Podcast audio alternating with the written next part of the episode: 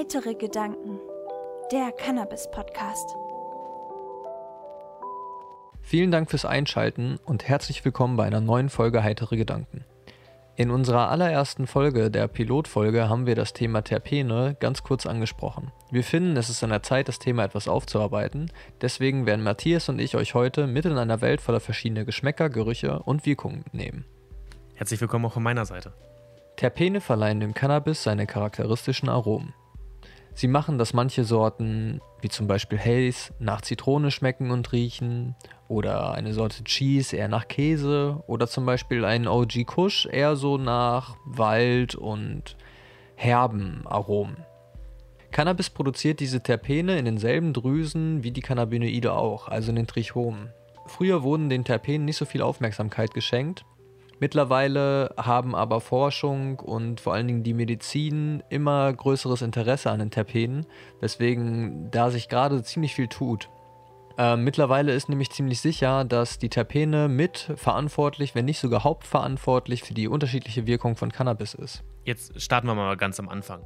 Wofür produzieren Pflanzen überhaupt Terpene?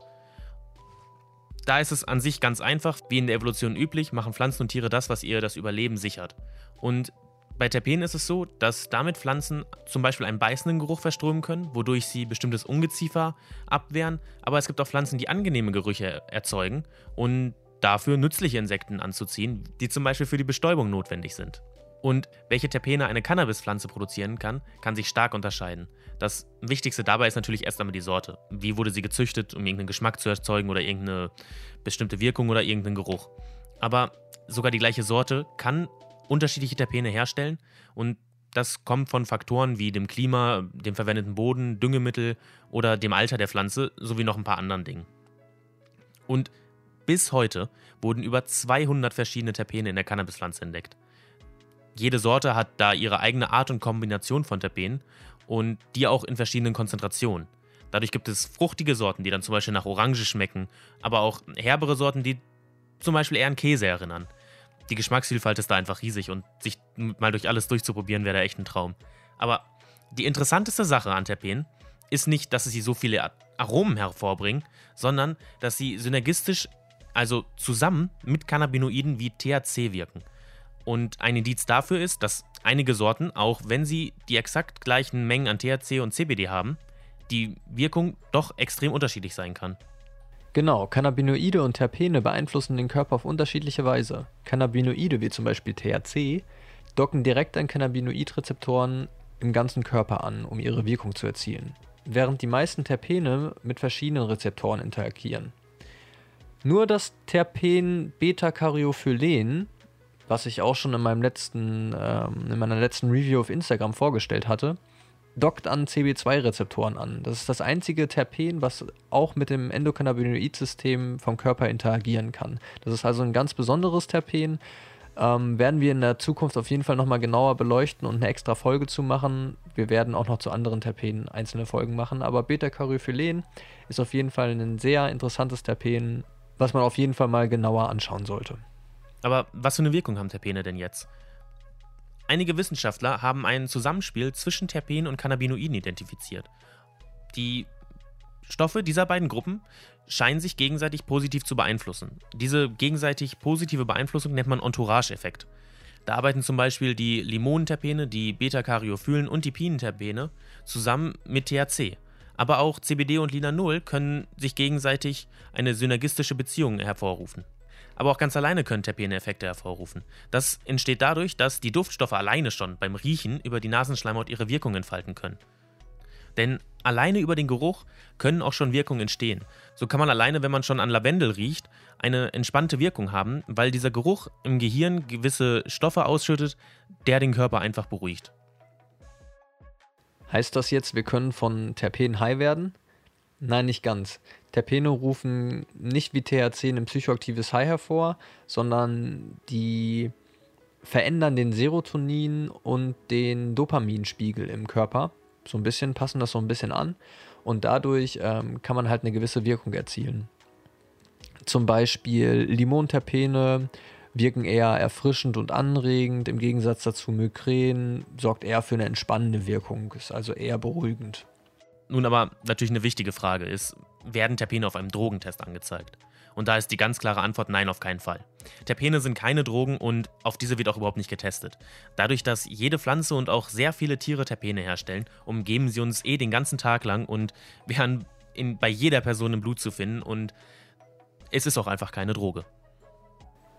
Aufgenommen werden können die Terpene beim Cannabis ähm, hauptsächlich durchs Rauchen und Verdampfen, weil dadurch eine Menge Terpene in dem Rauch bzw. in den Dampf in die Lunge gelangt und die Lunge die super schnell wieder weitergeben kann in den Blutkreislauf.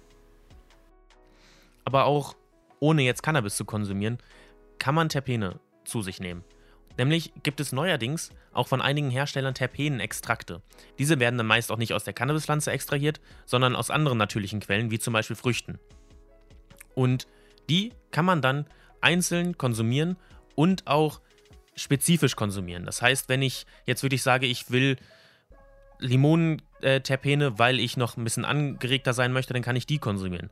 Aber auch diese Terpene kann man zusätzlich zu seinem Cannabis nehmen, wenn man irgendeine gewisse Wirkung noch hervorrufen will. Wenn man jetzt wirklich sagt, okay, der Tag war jetzt so gestresst für mich, ich will heute wirklich runterkommen, mich komplett entspannen, dann nimmt man die Terpene, um, ein, um sich zu entspannen, zusätzlich zu seinem Cannabis. Das ist dann wiederum auch der Entourage-Effekt. Übrigens, falls ihr Interesse habt, mal pure Terpene oder Terpene in Verbindung mit CBD zu testen, können wir euch Terpens nur empfehlen.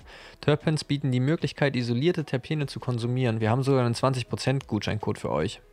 Gebt einfach den Gutscheincode heitere Gedanken zusammengeschrieben bei eurer Bestellung ein. Ihr erhaltet dann 20% auf euren gesamten Warenkorb. Und wie eine kleine Provision. So hat jeder etwas davon. Wir verlinken euch alles dafür unten in der Podcast-Beschreibung. Und ihr findet auch alles nochmal bei uns auf der Homepage unter der Rubrik Unterstützen.